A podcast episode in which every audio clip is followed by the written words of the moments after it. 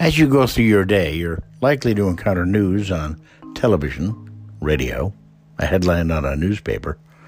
But far more likely, and for far more people now, you'll see something on your phone from a news site or commonly in your news feed in social media or just in the scroll.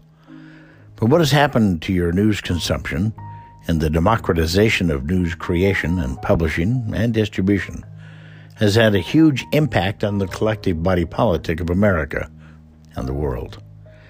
People like sugar. People like sex. People like to be aroused, alarmed, scared, and made to feel.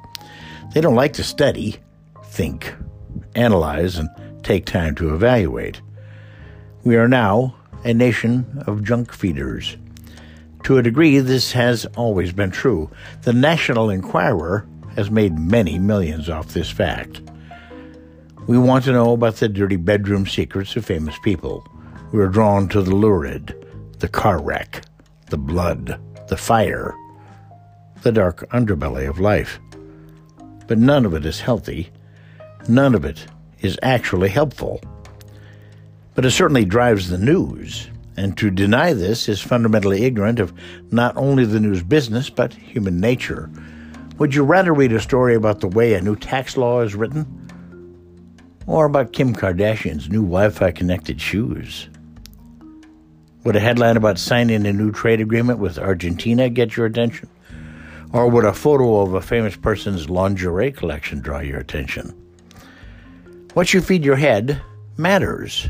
It influences your decisions, your relationships, your beliefs, your, act- your actions, your conversations, what you spend and where you spend it, your job, your future, and more.